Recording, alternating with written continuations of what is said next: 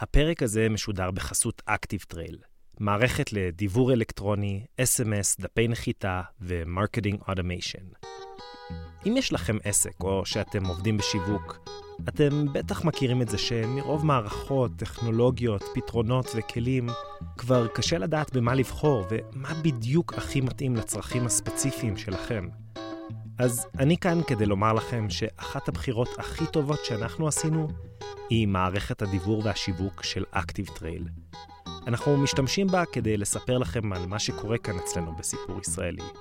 על פרקים חדשים, על מופעים, ובאופן כללי Active Trail עוזרת לנו לשמור איתכם על קשר רציף. אז חפשו את Active Trail בגוגל או בפייסבוק, פתחו חשבון ניסיון ותראו כמה המערכת תעזור גם לכם במאמצי השיווק שלכם. וכמו תמיד, סידרנו לכם גם הטבה בלעדית. היכנסו ל-activetrail.co.il והזינו את קוד הקופון סיפור S-I-P-U-R.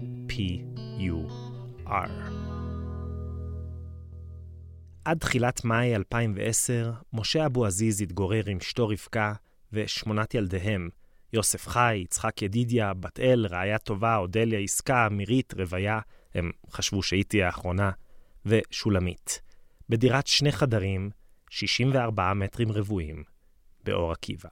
גרנו בשכירות קרוב ל-30 שנה עם עשר נפשות בבית קטן. בימים הוא עובד בתור מחנך, מורה וספרן לעת מצוא, כמו שהוא אומר, בישיבה תיכונית בחדרה. אני מלמד ספרות לבגרות של משרד החינוך. כמובן שי עגנון, ביאליק, אה, המון אה, אנטיגונה אפילו. ומשה, שיש לו זקן מלבין וכיפה שחורה גדולה על הראש, מאוד גאה בתלמידים שלו. זכיתי אפילו שאחד התלמידים שלי זכה בחידון תנ"ך עולמי למבוגרים, תוך כדי שהוא מעיף אותי בדרך. ואומרים חז"ל שבכל אדם מתקנא חוץ מבנו ותלמידו. אם התלמיד שלך הצליח זה גם הצלחה אישית שלך. תלמד מכל אדם ומכל ילד יש לך מה ללמוד. מכל מלמדי השכלתי ומתלמידי יותר מכולם. כן, ברוך השם, אני אוהב את העבודה, העבודה אוהבת אותי. אבל העבודה האמיתית של משה מתחילה רק כשהוא מגיע הביתה בצהריים. אז הוא מתיישב ומתחיל לאסוף כל פיסת מידע אפשרית על העולם. קורא בעיקר מקור ראשון, ישראל היום. הארץ בעיקר מדור התרבות והספרות. טלוויזיה לא. אינטרנט כן, אני פשוט, אה, יש לי שליטה על זה, אני יודע מה אני מחפש, אני יודע מה אני רוצה למצוא. מיד משה מסייג. אני אדם דתי, אז לא בא במקום לימוד דף יומי רגיל, והכנת שיעורים ודברים שהם חובה.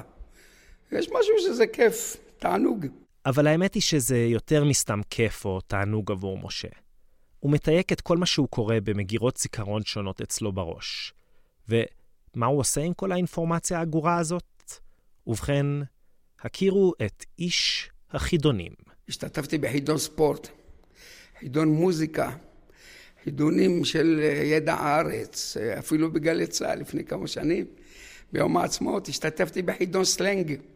של רוביק רוזנטל והחיילים לדבר על הסלנג העכשווי של בצבא. וכשהחלו שעשועוני הטריוויה בטלוויזיה, משה הפך להיות נער החידות מאור עקיבא. מי רוצה להיות מיליונר? הכספת עם ארסטל, פיצוחים עם שושת אריזל. סך הכל הלך לו לא רע בכלל. אה, בדרך כלל בפיצוחים זה פרסים זניחים, כמו צדנית, חולצה, תקליט. והיה גם חידון אה, לא נפסיק לשיר, ששם זכיתי באמת כרטיס טיסה לתאילנד, ובעוד פרסים קטנים. אבל שום דבר, לא הצידניות של שוש עטרי, לא הלוחמה הפסיכולוגית של ארז טל, ואפילו לא מיץ הקוקוס של אגם ברחובות בנקוק, לא הכינו את משה לאותו יום קסום של סוף אביב, במאי 2010, באולפני ערוץ 2, בנווה אילן. ערב טוב לכם, אהלן, ערב טוב. עוד מהדורה של אחד נגד מאה מתחילה ממש עכשיו. אחד נגד מאה, בהנחיית אברי גלעד. המתמודד הבא שעליהן הוא אב לשמונה ילדים. בגיל 12 הוא עלה ממרוקו, בני המשפחה שלו האמינו לאנשי הסוכנות שאמרו להם שהם יורדים בירושלים, ומצאו את עצמם מנשקים את האדמה הלא פחות קדושה של אור עקיבא. הנה, משה אבו עזיז, בבקשה. שלום עליך. שלום, ערב טוב. תודה, תודה. באמת אמרו לכם שהגעתם לירושלים? מה, עיר הקודש באמת. מסתכלים מהחלון, רואים את הכפר הערבי הכי קרוב, ג'סר א-זרקא. כן. האמנו שזה מזרח ירושלים. ובבוקר זה לא היה כך. אחרי עוד קצת small talk, אברי ומשה ניגשו לשחק. אוקיי, בוא נראה אם יצא לך איזה ציד פה. כי אם תדיח את כל המאה, יהיה לך מיליון שקלים. עכשיו, למקרה שאתם לא מכירים, אחד נגד מאה זה שעשועון בינלאומי שהתחיל בהולנד, ועכשיו יש לו גרסאות במדינות רבות מסביב לעולם. המתמודד בתוכנית צריך לענות על שאלות טריוויה, מכל הסוגים. ומולו, מולו יושבים 100 מתמודדים אחרים. הם הנבחרת. וגם הם עונים על אותם השאלות. בוא תראה מי יושבים מולך הערב בנבחרת. יש כאן ארבעה מצטייני דיקן באוניברסיטה. אנחנו לא נעשה לך חיים קלים. חמישה ספרי כלבים. חמישה חברים מארגון נוער גאה, שלום עליכם. שישה ג'ינג'ים. אם המתמודד צדק בתשובה שלו, הוא ממשיך לשחק. ואילו כל אלו בנבחרת שטעו, יוצאים מהמשחק. היה והמתמודד מצליח לגבור על כל 100 נשות ואנשי הנבחרת, הוא זוכה בלא פחות מאשר מיליון שקלים. כשרואים את המאה זה בהחלט מפחיד, הם גם מציגים אותם, נגיד מצטייני דקן, באמת תלמידים ואנשים ברמה שכלית גבוהה מאוד. אבל למרות כל הלחץ מסביב, משה נותר רגוע. ואני אומר לעצמי, אתה לא מתמודד איתם, אתה מול עצמך. השאלה הראשונה הייתה ממש קלה. מה לא ישאיר לי טעם של אניס בגרון? ערק זחלאווי, סוכריית ליקריץ, בורשט עם שמנת. להצביע בבקשה. משה לא התבלבל יותר מדי. כאן זו שאלה באמת קלה יחסית. סוכריה משאירה טעם בפה, ערק משאיר טעם בראש, אבל הבורשט משאיר טעם בבטן. לכן בורשט אין בו אניס בוודאות. אה, ג' נכון? ג' נכון. אתה טעמת פעם בורשט עם שמנת? בצבא. לאט לאט, ככל שהשאלות התקדמו, יותר ויותר מחברי הנבחרת החלו לעוף. זה הצליל שלהם עפים. כלומר, הצליל שאתה רוצה לשמוע, אם אתה משה אבו עזיז. כשאתה רואה שאלה ראשונה כבר נופלים ארבעה, שנייה, עשרים, זה הולך ועולה. ואתה אומר, וואלה, זה נכון, אני יותר טוב מהם, לפחות ככה מבחינתי. וזה עובד. משה ידע שאורלוגין זה שעון מטוטלת.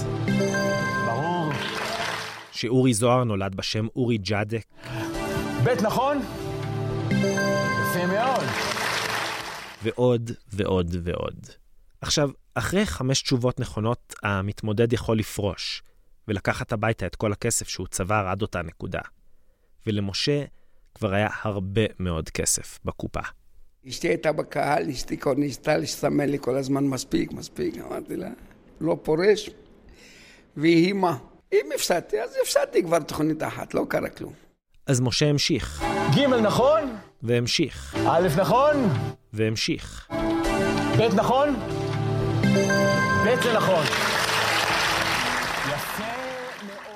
עד שהוא הגיע לשאלה ה-11, כשמולו נותרו רק שני אנשי נבחרת. בקופה היו לו כמעט 180 אלף שקלים. משה החליט שהוא הולך על זה. מסכן את כל מה שיש לו. או שאתה נכנס להיסטוריה, או שאתה מפסיד, עוד, עוד לוזר. עד הנה עזרנו השם, פתחנו בו ולא עזב אותנו, נלך בעזרת השם למיליון. בואו נשחק, רבותיי. אחד נגד שניים. והשאלה שעמדה בין משה לבין חיים שבהם כבר לא מתגוררים בדירה שכורה של 64 מטר, על מי אמרה גולדה מאיר, חיבבתי את הנשיא המקסים והאנרגטי. על ניקולאי צ'אושסקו.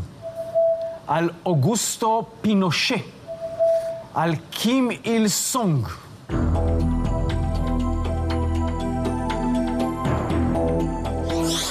משה לא היה בטוח. הוא התייעץ עם אברי, המנחה, שגם לא ממש ידע, אבל חשב שהוא זכר איזה פגישה בין גולדה לצ'אוצ'סקו בתחילת שנות ה-70. משה שקל את עצתו של אברי, מלמל איזה תפילה חרישית, והכריז, בעזרת השם ובישועתו נלך על ניקולאי, ומי ייתן שהוא יצר. הוא לחץ על הכפתור, הסתכל למעלה, ואז הוא שמע את אברי אומר, אנחנו ניתן לך להתייבש כל הפרסומות, ואחריהן נשוב. תכף חוזר. בכל זאת ערוץ 2. טוב, אה, חזרנו עם הרגע אה, כנראה הדרמטי ביותר אה, אי פעם באחד נגד מאה בארץ. אם צדקת, יהיו לך מיליון שקלים, כיוון שכולם, כל המאה, אינם עוד איתנו. אם טעית, אפס שקלים. במיליון שקלים, אגב, מה אתה עושה? שמונה ילדים לחתן. ואישה אחת לפרנס. באתי עם פחות משקל בכיס. כן. אם השם רוצה, נצא עם מיליון. אם לא, להמשיך לעבוד. ומה אתה עובד, אגב? הוראה. הוראה. יש יום אחד בחודש שאני עצוב בו. איזה? הראשון לחודש. כל השאר אני נהנה בעבודה ואני שמח. אולי עכשיו תשמע. תשמע, מגיע לך לזכות, זה ברור, נכון? מגיע לך לזכות. האם. תזכה? האם אתה זוכה במיליון שקלים?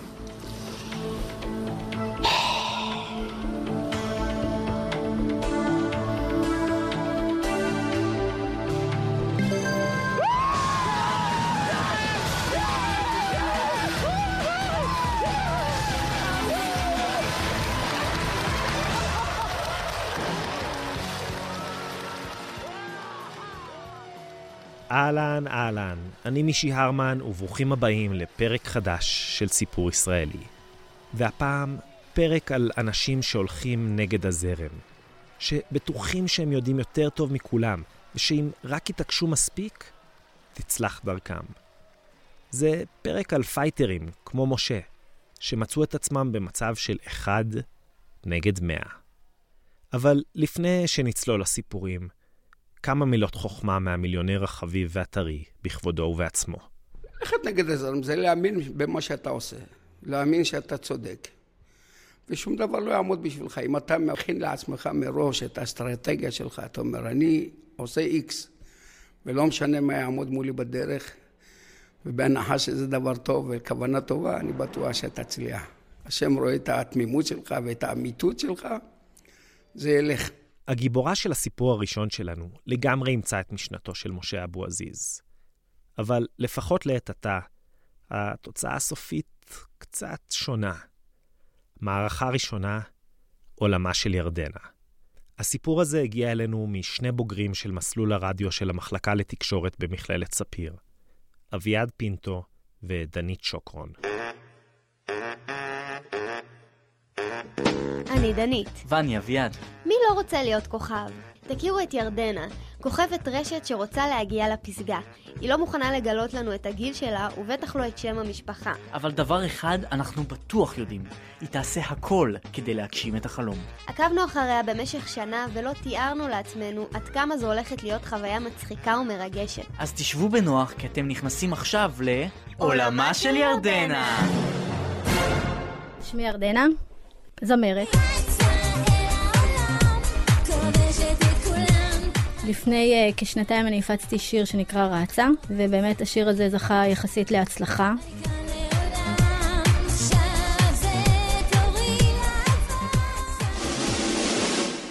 הוא גם uh, הכתירו אותי בעקבות uh, uh, זה לכוכבת רשת. אני גם מגדירה את עצמי בתור זמרת עם ערך מוסף, אז מעבר לזה יש לי הרבה דברים להגיד, לא יודעת, להעביר להם כל מיני מסרים, לעשות יותר טוב לעולם. רוצה לתרום, ואני יכולה להגיד לזכותי שאני עושה את כל דבר אפשרי, אפשרי כאילו אני באמת משתדלת מבחינתי, ואני יכולה לה, להעיד על עצמי שאני הפכתי להיות גם טבעונית. טבעונית ואני טבעונית גאה, אז זה צעד קטן בשבילי אני אומרת, וצעד גדול לאנושיות, לטובת האנושיות. ודרך אגב, אני רוצה לציין, מבחינתי זה, זה משהו שהוא דווקא אני אשמח לציין אותו, יש כאלה שלא מקבלים את זה כדבר כל כך חיובי. אני נולדתי דווקא בעיר הולדתו, שלא אחר מאשר סטלין. עיר הולדתו? כן, בגורי. סטלין, קראו לו משהו, אה, מה שם המלא שלו היום? יוסף מ-מ, שבילי משהו. אני גם לא חושפת את שם המשפחה. חייב. כמו מדונה? בדיוק. אז זהו, ששם הבמה שלי הוא ירדנה, זה מה שאימצתי לעצמי, ואני הולכת עם זה כאילו. את לא תסתפקי בלהיות ריטה? לא, כי היא מקומית. אז מה בעצם התכנונים באמת חוץ מהארץ? לכבוש את העולם. וביותר ממוקד? ממש לכבוש עולם, מה זאת אומרת? מה זה אומר? תסבירי לי, אני לא מבינה. אני רוצה להגיע, את יודעת, אה, להתחיל מישראל, מתחילים מ- מ- מ- מהמקום איפה שאני גרה, איפה שאני חיה. צריך לתת את הכבוד ל- לישראל, לשים את ישראל על המפה, לייצג אותנו, אני רוצה לייצג אותנו בכבוד, גם בעולם, להיות נציגה שלנו בעולם. אני רוצה להיות ב-MTV, שיכירו אותי בכל העולם. מכירים את ליידי גאגה, הגיע הזמן שיכירו את, את ירדנה, מה יש?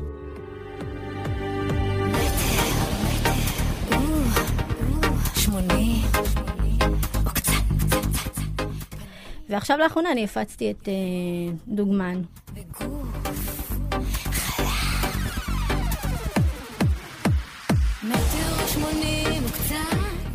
אה, יש תגובות אה, לא מפרגנות ויש תגובות מפרגנות, אתה יודע, זה, זה לגיטימי שיש אה, לכאן ולכאן. אני למדתי לא, לא להתרגש מהתגובות הלא כל כך מפרגנות, אתה יודע, כל אחד זכ- זכאי לדעה של משלו, בכל זאת אנחנו חיים במדינה דמוקרטית.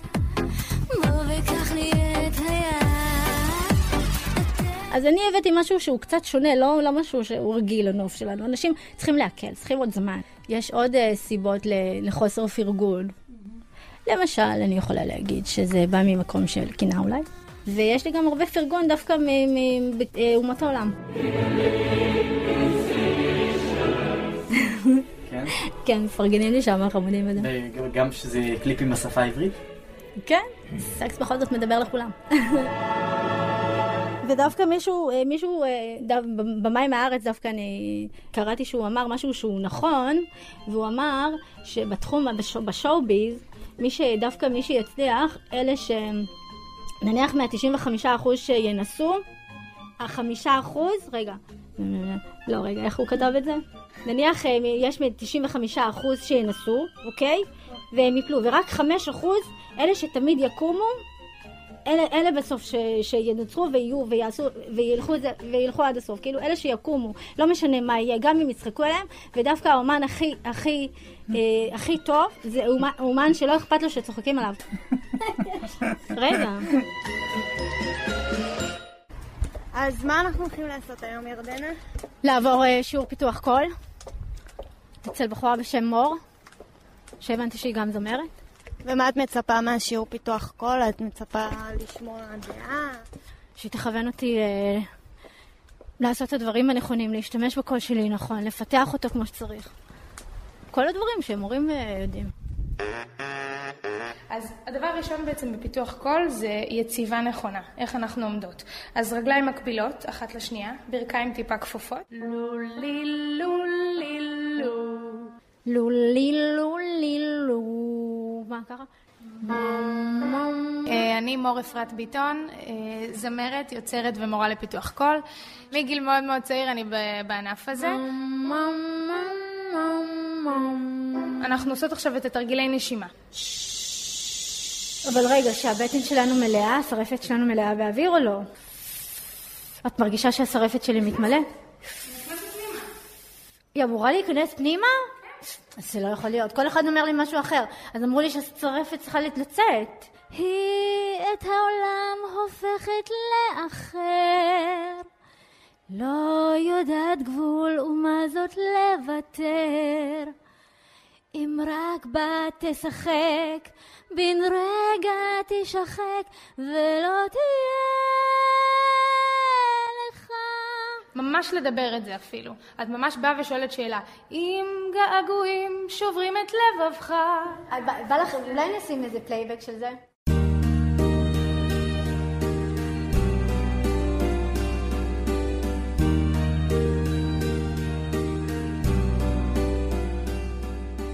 אם געגועים שוברים את לבבך, אתה חולם ולא אכפת לך, בוז לגאווה ושמח באהבה, אל תשתף בה. כמובן שזה לא היה הסולם שלך, אבל עדיין התמודדת עם זה כמו שצריך, באומץ ובגבורה. אה, יש עוד דברים שאנחנו צריכים לעבוד. אני אשמח להמשיך לעבוד איתך. קשור התרגילים האלה? לא מאמינה שזה עוזר? לא ממש, אבל נהניתי מהשירה. זה כן, זה הדבר שהכי חשוב. אני אוהבת לשיר חבל על הזמן. לא תשוב יותר. אה, אז הבנתם קצת מי זאת ירדנה? כמו שאתם יודעים, כדי להיות זמרת, לא צריך רק לפתח את הקול, היא צריכה שיהיו לה גם שירים. בדיוק בשביל זה הצטרפנו לירדנה לאולפן לעבוד על הסינגל הבא שלה. היי צחי, צהריים טובים. מה העניינים? תכיר. שלום. דנית אביעד. אנחנו עכשיו. נמצאים במסע משותף. צחי הוא בעצם, אה, תגדיר אה, מה התפקיד שלך, צחי? אני אין לי תפקיד. לא, תגיד, תגיד, יש לך תפקיד, הוא עובד קשה. תפקיד, אז בואו, אין לי תפקיד פה. הוא עובד כחוק, הוא בן אדם אמין, הכל תקין. אני צחי בן דוד, אחד מבעליה של Playlink. זו חברה בעצם שעושה הפצה דיגיטלית ברשת, באינטרנט. אני לא רואה סיבה למה לא להשמיע את ירדנה כמו להשמיע את אה, ירדנה ארזי, סתם דוגמה. אני חושב כולם צריכים לקבל במה, כי אני לא חושב שהיום צריכים לשמוע רק את אה, שלמה ארצי, כי יש הרבה יוצרים צעירים, מוכשרים מאוד, שמתפספסים בדרך. זה התמדה, אם אתה תתמיד, אתה גם תתפוס בסוף, אתה גם תגיע לאוזן הנכונה. זורקים אותך מהדלת, תיכנס מהחלון, זורקים אותך מהחלון, תיכנס מה... מהחרית של, ה... של המנעול. כמה זמן אתם עובדים כבר על הסינגל הזה? חודש. אנחנו עובדים עליו משהו כזה, כן. אז uh, אני אייבי קזס, משנת 95 בערך בתחום. עובד עם המון זמרים טובים, כמו שלומי שבת, שימי תבורי, זהבה בנד. זמרים כמו מאיה בוסקילה, פישי הגדול, כלא שש, ש"ס קוואמי, התקופה שהייתה של הראפ. כן, המון המון המון המון. שמרת לי את זה, מוסיקה מיקס, אז אני ממש אהבתי את ההקלטה הזאת. כאן, כן, בדיוק. מהחדש, כי שם אני לא, לא שרתי נכון, כאילו. אני אומר, יש זמרים שמאוד רוצים להצליח. אז יש הרבה הרכבים מנצחים שגובים משהו כמו 200 אלף שקל לאלבום. לא לקפוץ על כל הפקה, לא לרוץ לכל מקום שמבטיחים הבטחות, דיבורים, דיבורים כמו חול, אומרים, ואין מה לאכול. צריך לדרוש ולראות הצלחות מעכשיו. נפגשתי פעם עם צביקה פיק. הוא הציע להפיק לי אה, שיר, לכתוב לי שיר. 20 אלף? אז אמרתי לו, אין בעיה, נפגש בסיבוב. יש, יש מחירים סבירים לכל דבר, ולא ליפול אה, להבטחות שווא. זה ממש כואב הלב, זה כואב הלב, זה הקטע היחיד שהוא עם טעם מר במוזיקה.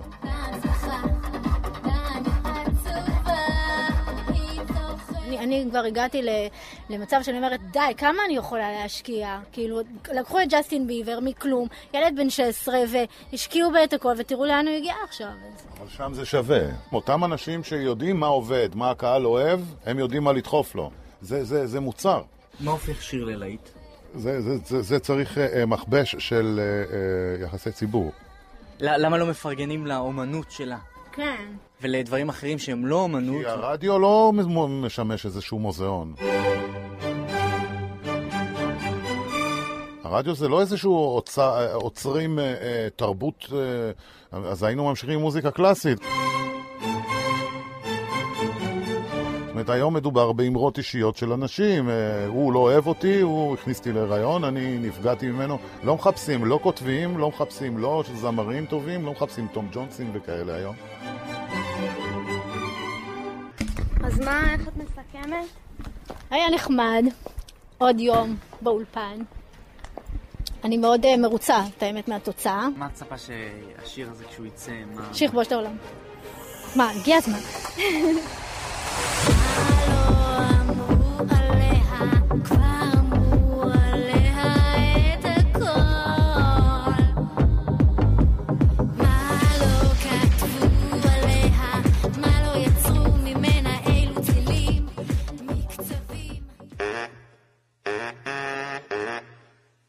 אני איציק יושע, אני עורך תוכניות מוזיקה ב-88 FM, אני מנהל הפרויקטים של התחנה. בתור מנהל הפרויקטים אנחנו בעצם רוצים לקבל ממך עצות, הכוונה, איך לעשות, איך להתבגר, יותר, להתברג במיינסטרים, והמטרה היא זה באמת להתפרסם בגדול ולעקוף את כל האומנים שיש כרגע. השיר האחרון שהוצאתי מתוך האלבום ש... שאני עמלת עליו נקרא דוגמן, הוא גרף עד כה 62 אלף צפיות ביוטיוב, שזה לא ממש מספק מבחינתי, לעומת אם נשווה את זה לרצה. בואי נראה רגע את הקליפ שלך, את רצה. אה, פה בארץ זה לא מצליח בגלל שאנשים עדיין לא פתוחים לסגנון כזה, הם מקובעים על הסגנון שמאכילים אותם, שאנחנו יודעים אה, על מה מדובר, על הז'אנר המזרחי. אבל לפופ הם לא מפרגנים שזה קצת מוזר, כי זה הדבר שהכי שולט בעולם. כאילו המרובעות של הישראלים זה עובר כל גבול לדעתי. איזה שיר את אוהבת יותר מאלה שעשית? אני לא מפלה בין השירים שלי. אוקיי. ולא יודעת, לא ממש מצליח לי, אולי גם מהסיבה שאין לי מנהל אישי, אין לי סוכן. כי אני אה, פשוט ניתקתי כל קשר עם האנשים האלה שהם ממש לא היו טובים מבחינתי. בהחלט חייבת למצוא מישהו שהוא ינהל או יעשה לך לפחות booking. זה בעייתי, כאילו הם לא מוכנים לעשות את זה perfect בזה שלי. ניסית לעניין אה, חברת תקליטים או לייבל כלשהו? הליקון, את האמת. הם העדיפו את ריטה. יום אחד זה יקרה. בסדר. אני יכול להגיד לך דברים פחות אה, נעימים על הדברים, ש... על מה ששמעתי? אני, אני חושב שהשירה שלך היא יותר אה, משהו שאת רוצה להיות ולא משהו שאת באמת. זה נראה שאת מנסה לעשות משהו שעשו אחרים. מה אתה מתכוון? שאני לא זומרת? אני יכול להגיד לך מה אני מרגיש או מה אני חושב על טקסט מהסוג הזה. הוא לא מלהיב, כן, הוא לא... אין שם שום... לי לפחות. איך אתה מסביר את ההצלחה של זה, אם זה ברשתות החברתיות? אתה יודע כמה זמרים מגעילים מצליחים? אז מה, זה לא... וכמה זמרים... אני לא הייתי מגדירה את עצמי כמגילה. אני לא אומרת את זה עלייך, את אומרת את זה כדי... את יודעת כמה זמרים מצוינים ממש לא מצליחים? אני חושב שהשירה שלך מאוד מאוד אה, מאוד מאופקת, מאוד קטנה, מאוד לא, לא יצרית יחסית לדמות שאת מנסה להציג, למשל בקליפ. פצצת סקס, או... אני לא משתמשת um, במיניות שלי. זה בקליפ שלך מאוד בולט. זה, זה, כי זה אני טבעי, זאת אני טבעית, זה לא שאני עושה את זה בכוונה או כדי. אוקיי.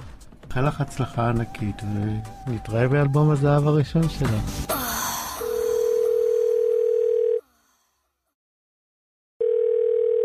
הלו, מה קורה, ירדנה? אני רוצה לרדת מהפרויקט. למה? כי סתם, אנחנו סתם מבזבזים זמן. מה זאת אומרת? גם את הזמן שלכם וגם את הזמן שלי. כולם באים אליי בדרישת תשלום כאילו אני ביל גייט 2, זה משהו מפחיד. כותבי שירים רוצים ממני כספים נניח, סוכן הדפוק הזה רוצה ממני, שפיטרתי אותו, כן? רוצה ממני איזה 6,000 שקל בשביל שהוא רק ייצג אותי, אז כמובן שאהבתי אותו בטיל. אני לא מבינה למה אני צריכה להתפשר, אין לי, אני לא אני תלויה בזה, אין לי הכנסות אחרות, מבינה? אני לא רוצה יותר לחלק פליירים, זה כבר, את יודעת. אז מגניב. מעבר לזה, אני לא מתכוונת יותר להשקיע על עצמי. אני רוצה לסיים את האלבום הזה, ו... את פורשת מעולם המוזיקה? אני מפסיקה, אני מקפיאה את זה. When you're feeling down and your sky is gray את חושבת שלפעמים צריך לוותר על החלום? כי אני קצת מבואסת מהמצב, אני לא מתקדמת לשום מקום, ואני גם לא רוצה סתם אה, להלאות אתכם, וסתם, ואף אחד לא עוזר לי. כולם רוצים ממני כספים. עדיף שנרד מזה. יש לנו פרויקט רדיו שבחרנו לעשות עלייך, לתעד אותך. את לא מעמיסה עלינו. ירדנה, מה את אומרת? את איתנו? בבקשה תגידי כן.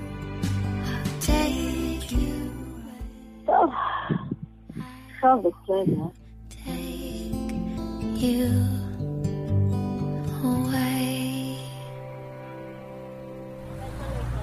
מה העניינים? התגעגעתי למיקרופון, גם אליכם. אנחנו נפגשים עם אה, בחור בשם אסף, שהוא מפיק מוזיקלי, נגן אה, גיטריסט, אה, לצורך הקלטת קאבר אקוסטי.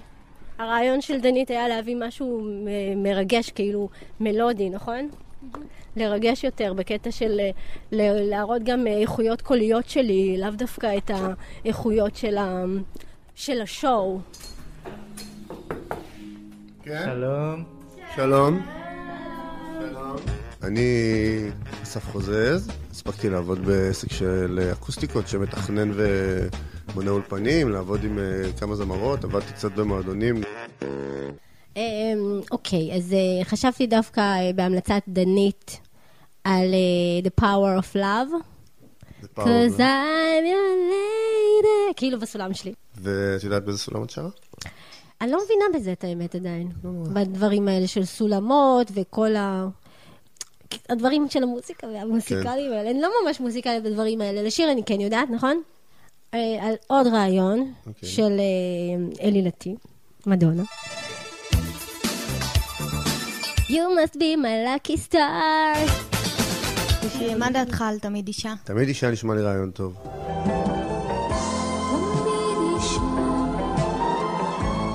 חוץ מזה שאני באופן אישי גם אוהבת את פנינה רוזנבלום, ואני חושבת שבאיזשהו מקום אנחנו די דומות. שתינו נשים... אה, היא הגיעה ל...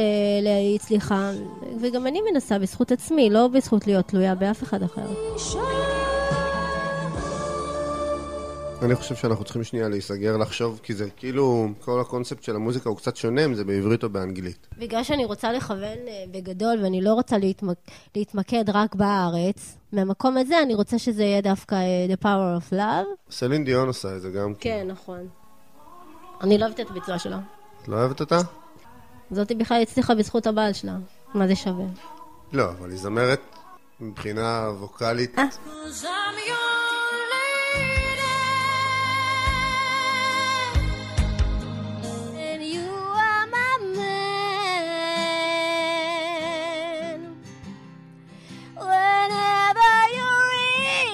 for me, I do all that I can.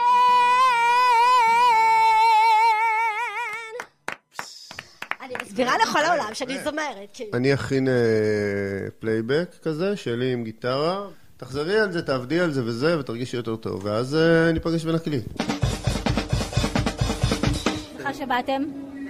רוצה להגיד לכם שזה ראוי לשבח, שאתם עושים כאלה מאמץ בשביל הפרויקט, ועל זה ייאמר יישר כוח. אז, אה, אז עכשיו אני רוצה לשיר את מוסיקה שלי, שאני הכי מתלהבת ממנו, ואת אה, דוגמן אולי רצה אה, כל הלילה, כמה שהם ייתנו לי.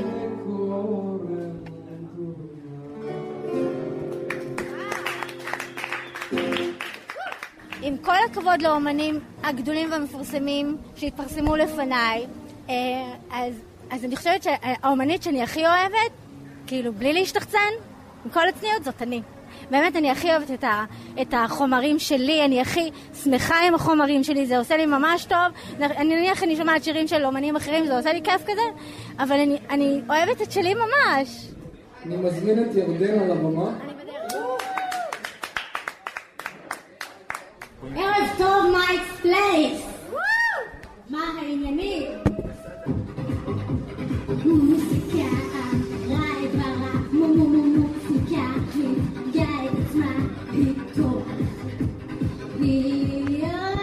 לא חושבת שאני במקום שאני צריכה להיות עדיין, וזה מצער אותי, זה מאכזב אותי, אז באיזשהו מקום זה מכניס אותי לברוך, אבל אחר כך, אה, היום אני סיימתי במקרה אה, לערוך אה, את השיר החדש שלי, את מוסיקה, וכששמעתי אותו, שמעתי אותו ברכב שלי ככה בפול ווליום, ככה אני אוהבת לשמוע, אז נכנסתי כאילו ל, ל, לאנרגיות אחרות, נכנסתי למין טרס כזה, ואחר כך אני אומר, חושבת אה, ביני לבין עצמי, אני אומרת, אוקיי, אז לא כל העולם יודע, לא משנה.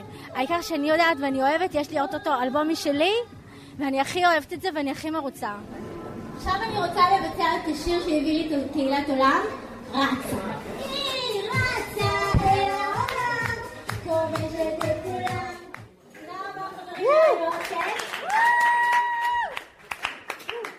אה, יצאתי עם הרגשה מאוד אה, טובה. נהניתי. זה לא היה מכוון, לא היה בלנס טוב לקול שלי, אז ככה שזה לא יצא מושלם. הולכת לנסות למכור אה, דיסקים של ירדן אחרי ההופעה. איך הייתה ההופעה? מעניינת ביותר. כיף, נהניתי. אתה שמעת עליה לפני כן? לא. מגניב לאללה. אה, לא ידעתי שזה שירים מקוריים שלה, זה הפתיע אותי. אה, היה מאוד יצירתי, מאוד מעניין. הופעה טובה, פרפורמרית. נגיד, אפשר להציע לך לקנות סינגל שלה? כן, נראה לי שכן, כן? הייתי שם 20, כן. אתה רוצה סינגל שלה? כן.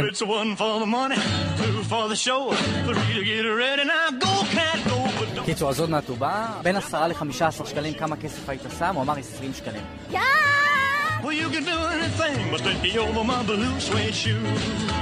לעידו המקסים והזמר המבטיח, מוקדש באהבה גדולה, ירדן. תודה, איזה כיף. Uh, honey, lay off them shoes and don't you. לנלי המקסימה, באהבה, בסדר? באהבה הגדולה, ירדנה. Well, you can do anything but stay home for my blue suede shoes. היי, כן, אנחנו הולכים, אנחנו אחרי שעשינו ביקור ראשוני אצל אסף, לחזרה להקלטת גרסת קאבר לשיר The Power of Love, אה, בגרסה שלי כמובן, הישראלית הראשונה שתבצע את זה. וזהו, אני מאוד מתרגשת מההקלטה, כי בסך הכל אה, אני חושבת שזה... שזה טוב, כאילו, מבחינת אנרגיות, ועצם העובדה שאני מתרגשת, זה מעיד על כך שאני רצינית, ושאני באמת אוהבת את זה, ושאני עושה את זה הכי מהלב, וזה תמיד ככה אצלי. Sometimes I am frightened, but I'm ready to learn. אני רוצה שנעשה אחד יותר אה, רגוע, בלי יותר מדי להתאמץ, שנוכל מסביבו לבנות אחר כך כל מיני תוספות ודברים וסיסולים ועניינים. The whispers in the morning of lovers sleeping tight.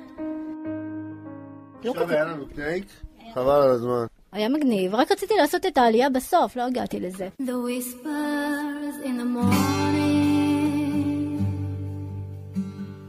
זה בין הפגישות האחרונות שלנו. אוקיי. יכול להיות שזאת האחרונה.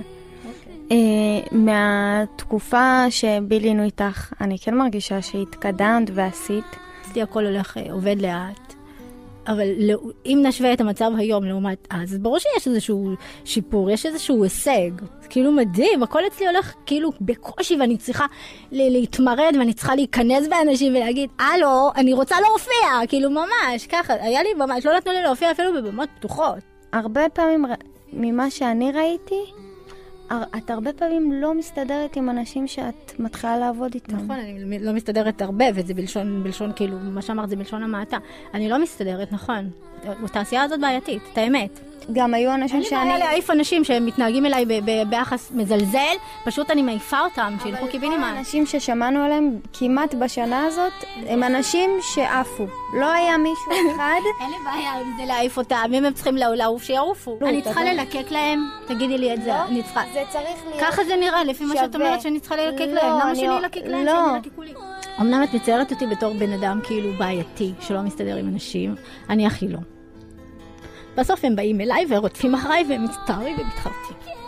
לא, חלילה, את לא בעיה. במקרה הזה שאבא שלי, בלשון המעטה, כל הזמן היה זורק אותי מהבית שלו, הוא חשב שאני חיה על החשבון שלו, וכאילו זה. ועכשיו הוא כל הזמן בוכה שאני אחזור. וזה לא יקרה. חשב שאני כאילו, אני נטל, בגלל שאני לא חיה כמוהו כמו חמור, אני לא קמה בחמש בבוקר ועובדת. אז זה עצבן אותו שאני מאושרת והוא סובל, אז הבנת? והוא היה דפוק, הוא כל הזמן היה זורק אותי מהבית, ועכשיו הוא כל הזמן בורחה והוא מתחרט והוא מנסה לרצות, כאילו, זה... למה שאני אסלח לאנשים שפוגעים בי? זה נראה לכם הגיוני? קשה לאנשים לפרגן. לא יודעת, כאילו, זה נראה שכאילו אה, אושר, אושר של מישהו אחר מעיב על השמחה של אחרים. זה, זה משהו מוזר, כאילו, אנשים לא יכולים לפרגן, הם יכולים רק לשמוח לעד. איכס זונה, איכס מגעילה, איכס דוחה. ולפעמים אני חושבת, אבל למה אני אביא ילד לעולם כשאני בעצמי לא הכי מרוצה בעולם הזה? למה את רוצה לבכות? לא יודעת, זה יוצא לבד. כי זה משהו שמלווה אותי מהקיום, אני חושבת, וזהו, זה, זה הדבר היחיד, זה מה שמחזיק אותי בעולם הזה. זהו.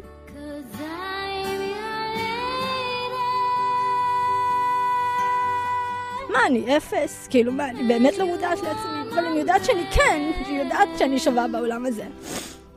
איך שאני רואה את הדברים, אני קיימת בעולם, אוקיי? אני לא ממש חייבת משהו לעולם, אבל עצם זה שאני קיימת בעולם, אז העולם צריך לספק את הצרכים שלי, ויש לי את הצורך הזה, שיכירו בי. אז עצם זה שאני כאילו בכלל קיימת בעולם הזה, אז העולם צריך להוקיר על זה תודה. אני יודעת מי אני, אני יודעת מה אני. וזה החיים, מה לעשות? אז מה עכשיו? צריך ללכת להילחם עם העולם. אני לא מוותרת, נקודה, סימן קריאה. אביעד פינטו ודנית שוקרון. הרבה סימני קריאה.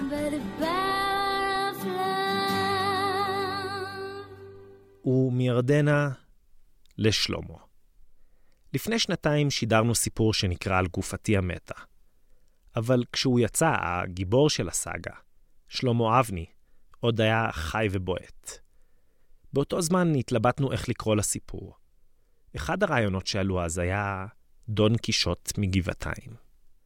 אבל אני זוכר שיוחאי מיטל, שהפיק את הסיפור, התנגד נחרצות.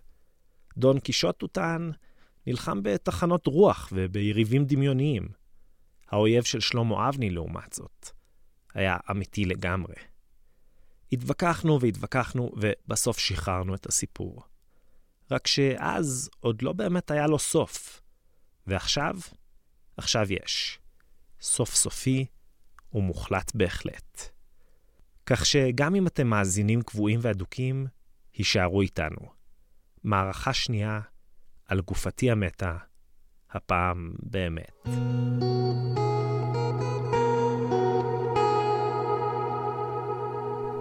הנה יוחאי מיטל.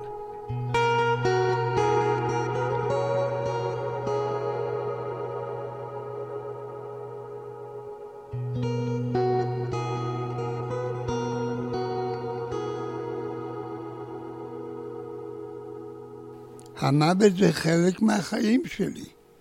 נולדתי על מנת לחיות, להפשיל, למות ולשמש מזון לברואי עולם, כפי שאני ניזונתי מהם כל חיי. הייעוד של כולנו אותו ייעוד, למות ולשמש מזון.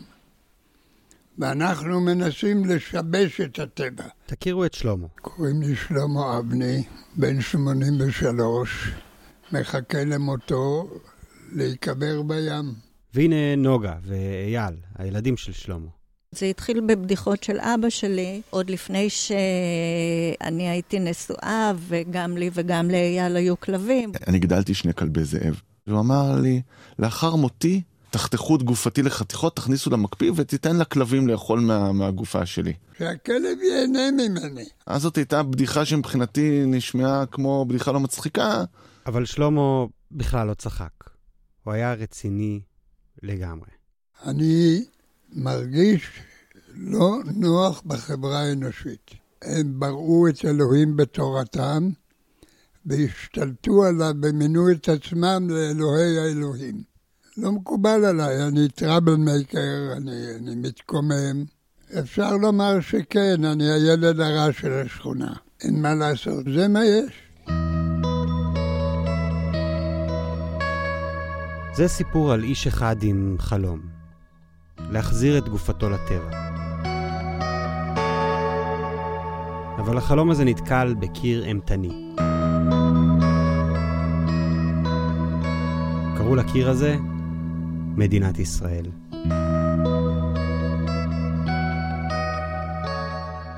שלמה הקדיש את שנות חייו האחרונות לטיפוס על הקיר הזה. את הבדיחה הזאת של שלמה, על זה שיאכילו את הכלבים בבשרו, הוא המשיך לספר שנים. היא הפכה בעצם לחלק מההוואי המשפחתי. עד שפעם אחת נמאס לו. אני אמרתי, אני בית עלמין לא רוצה, לא רוצה להיקבר באדמה. לקבור אנשים באדמה זה להפוך את האדמה לקופסת סרדינים וגופות אדם. זה חילול הקודש, זה חילול המת, זה חילול החי. עכשיו, אני ניסיתי לפתור את זה ב... אתה יודע מה? אני מוכן לעשות את זה, אבל אני לא מוכן להתעסק בבירוקרטיה. ושלמה? בדיוק לאישור המיוחל הזה הוא חיכה. בסניף דואר מנומנם בגבעתיים, שלמה הדביק בולים על מעטפה חומה גדולה ושיגר אותה לאפוטרופוס הכללי. שם עינו בניירת וגילו צוואה חריגה. אדם המבקש לאשר לבנו להשליך את גופתו לחיק הטבע כדי שתשמש מאכל לחיות טרף. הם מיד החזירו את המעטפה לשולח בעילה שהבקשה פשוט לא חוקית.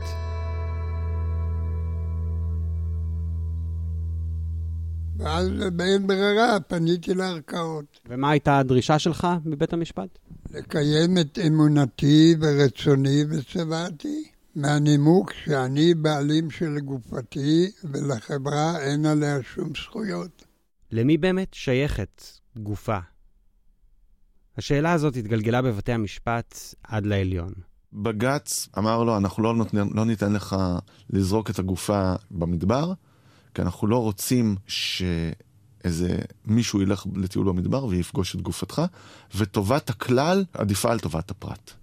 בנוסף לסוגיית איכות הסביבה, השופטים הזכירו את הנביא ירמיהו ואת הרמב"ם, כדי לקבוע שציטוט, המשפט העברי מחייב קבורה, וכל אלטרנטיבה אחרת. יש בה משום ביזוי כבוד האדם. הם אמרו שזה פוגע בכבוד האדם. אמרתי, אני האדם, הכבוד שלי נפגע, תנו לי לשמור על הכבוד של עצמי. מה קרה? אבל החליטו, החליטו. אבל אם אפשר להגיד משהו על שלמה, זה שהוא לא מוותר. מצאתי חלופה להשליך את הגופה לים. הים גדול ועמוק מספיק בשביל להכיל את כל בתי העלמין שבעולם. במשך שנים המדינה טענה שהכיוון הזה של הים זאת סתם התחכמות. שלמה, שהתעקש לייצג את עצמו, המשיך להפסיד ולערער. המאבק המשפטי הלך והשתלט לחלוטין על סדר היום שלו. למשפחה של שלמה זה לא היה קל. אבל כששאלתי אותו איך היה להם, המבט שלו הרצין. היה נדמה שהוא שוקל בכובד ראש את השאלה שלי ומנסח בראש תשובה רהוטה. זבשן? אשתו, הוא אומר, הייתה שלמה עם זה. היא קיבלה את דעתי, כמו שהילדים שלי מקבלים את דעתי והנכדים שלי. הם מצדיקים אותי. אבל נוגה בתו מספרת סיפור קצת אחר. כשאדם נלחם למען מטרה, על הדרך מקריב את uh, רעייתו וילדיו. כל רגע פנוי שלו היה מושקע בזה. זה היה קשה, זה היה uh, סוג של התמודדות שבאה קודם זמנה. מי שקיבל את זה הכי קשה זו אימא שלי. הייתה נכנסת לחרדות קשות ודיכאונות. אשתו של שלמה לקטה באלצהיימר, ומצבה התחיל להידרדר. יכול להיות שמבחינה מסוימת האלצהיימר נתן לה מחסה מהנושא המאוד מפחיד הזה. לפחות במובן הזה היא אה, ניצלה. בינתיים שלמה היה כבר בערעור השלישי, שהחזיר אותו שוב לעליון. ושם, שם הרוח התחילה לשנות כיוון. בית המשפט הכיר בעובדה הפשוטה, שלמעשה אין חוק המסמיך את המדינה לחייב אדם להיקבר. בג"ץ הפך את הפסיקות הקודמות, ובעצם גלגל את התיק חזרה עד למטה, לבית המשפט המחוזי. זה עוד לא היה ניצחון, אבל לפחות נתנו לשלמה עוד צ'אנס לשכנע את המדינה. המדינה טענה שאני פסולת, והשלכתי לים תזהם את הים. אמרתי, סליחה, בבתי עלמין לא קבורים פסולת. אני לא פסולת, ואני לא זוהמה.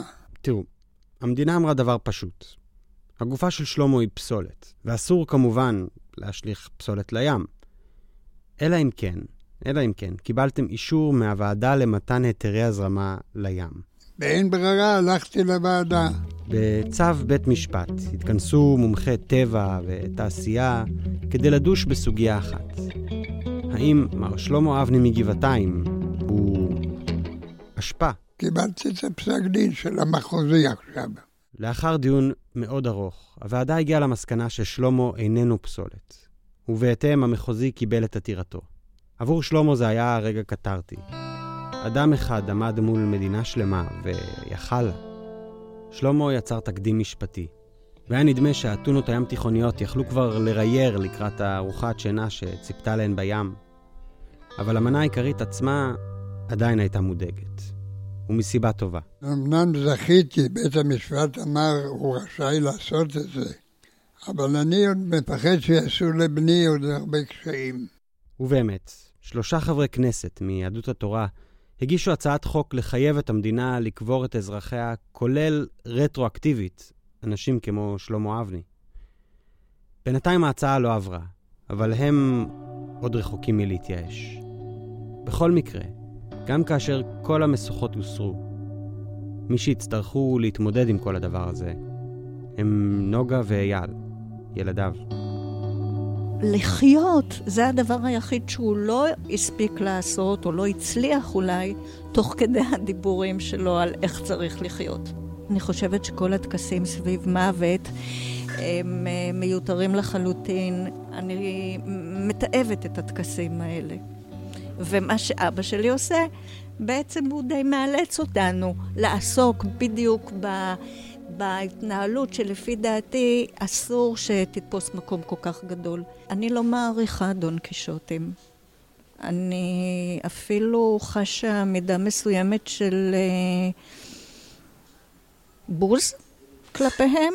תראה, אני לא יודע איך אני אהיה בריל טיים, ברגע האמת. יכול להיות ששם אני אתפרק. אני אפילו קצת מקווה שזה יקרה. אני בהחלט ב-30-40 שנה האחרונות חי בניגוד לרצוני. אני לא מברך על החיים האלה, אני מקלל את החיים האלה. בערך שנתיים אחרי שפגשתי את שלמה, בכ' לאדר א', תשע"ו, ב-1 במרץ 2016, בזמן שנמנם בסלון מול הטלוויזיה, שלמה אבני נשם את נשימתו האחרונה. הוא היה בן 86. עכשיו, רגע כזה, שמאבדים בו אבא, הוא אף פעם לא קל. אבל לפחות לגבי דבר אחד, אייל היה רגוע. מבחינת הקבורה, הכל מסודר. פלטות של ירקות ופלטה של פירות, פסטלים ועל אה, בורקסים ועל... אה, שלמה לא מת לפני שהוא סגר את כל הלוגיסטיקה. היה שם עלי גפן, עלי גפן. חוזה עם בעל סירה, רשימת מוזמנים. רולים של סנדוויצ'ונים קטנים כאלה ממולאים בסלמון וכאלה. וכן. שתייה קלה ובירה. תפריט מדויק. אבל, איך אומרים, אנשים עושים תוכניות, ובעל סירה נכלולי דופק להם ברז. הטלפון השני או השלישי שעשיתי היה לבעל הספינה שהיה לנו חוזה איתו. בעל הסירה הודיע לאייל שאין לו כושר שיט, זה סוג של רישיון רכב לספינה. לקח לאייל ולשלמה בערך שנתיים למצוא את הסירה הזאת, ועכשיו, עם הגופה של אבא שלו בקירור, אייל פחד שכל מיני גורמים יתעוררו וינסו לחסום אותו ממילוי הצוואה. אז בסוג של טירוף, הוא התקשר למאות בעלי סירה, לדייגים, חברות ספנות. הוא אפילו יצר קשר עם מסוק. שום דבר לא הסתדר.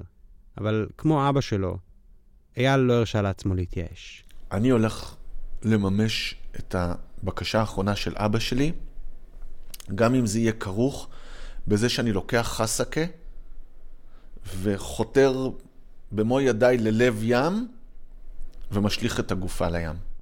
ביום השלישי, בלי ממש להאמין, הוא הרים עוד איזה טלפון לשמוליק וורד, זוג שגר עם המשפחה שלהם על יאכטה במרינה של תל אביב. הם היו דווקא בקטע של לעזור, אבל היה עניין אחד. הייתה סופה בפתח. ושמוליק אמר שאם הוא רוצה שזה יקרה, צריך לזוז עכשיו. שלוש שעות מרימים עוגן.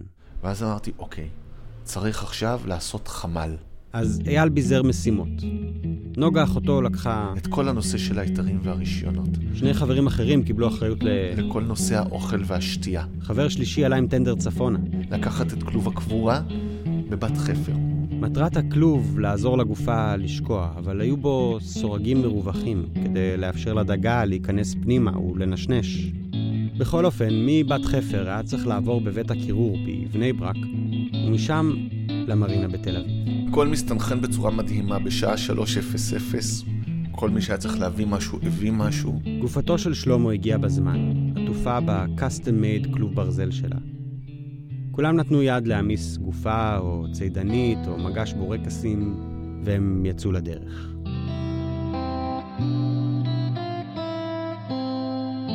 ופתחנו מגשים של אוכל, והוצאנו בירות, ואכלנו ושתינו ודיברנו. באקראיות זה נוצר כזה שהתיישבנו באיזשהו מעגל שבאמצע מונח הכלוב שאבא שלי נמצא בתוכו, וכולם עם בירה ביד. באותו רגע ידעתי שאבא שלי מאושר. ב-22 מייל הם הגיעו לעומק הנדרש. שמוליק דומם מנוע. אנשים הפסיקו לספר סיפורים ולהתבדח. הרעש של הגלים, מכים בדופן הספינה, מילא את החלל שהותיר אחריו השקט הפתאומי. הם הרימו יחד את כלוב הברזל, השינו אותו על הריילינג, ואז נתנו לשלמה להחליק אל המצולות, שהמתינו לו כל השנים האלה באדישות סבלנית. אחר כך כל אחד תפס לעצמו פינה, והם הפליגו חזרה בדממה. היום, כשאני הולך לים, אני תמיד נזכר בשלמה. אני שולח מבט אל האופק ומדמיין איך הטונות והלוקוסים מביטים בתימהון בכלוב הברזל השוקע, ובתוכו זקן אחד מרוצה, עם חיוך ממזרי על השפתיים.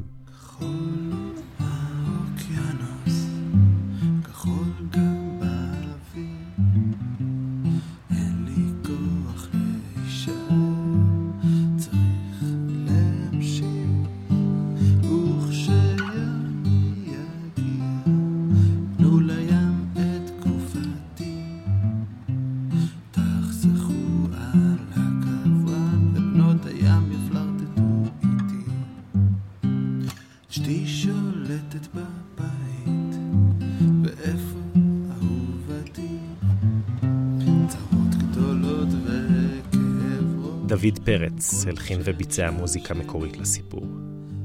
וזהו, זה הפרק שלנו. צוות סיפור ישראלי כולל את מאיה קוסובר, יוחאי מיטל, שי סטרן, רועי גילרון, איתי היימן, דנה פומרני ורייצ'ל פישר.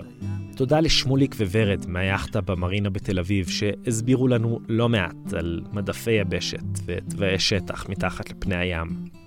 ותודה כמובן לנותני החסות שלנו, Active Trail, מערכת דיוור, אס.אם.אס, דפי נחיתה ו marketing automation, שתומכים בסיפור ישראלי, וחוץ מזה, לא עושים סיפור משום דבר. אני מישי הרמן, וממני ומכל צוות התוכנית, שלום שלום.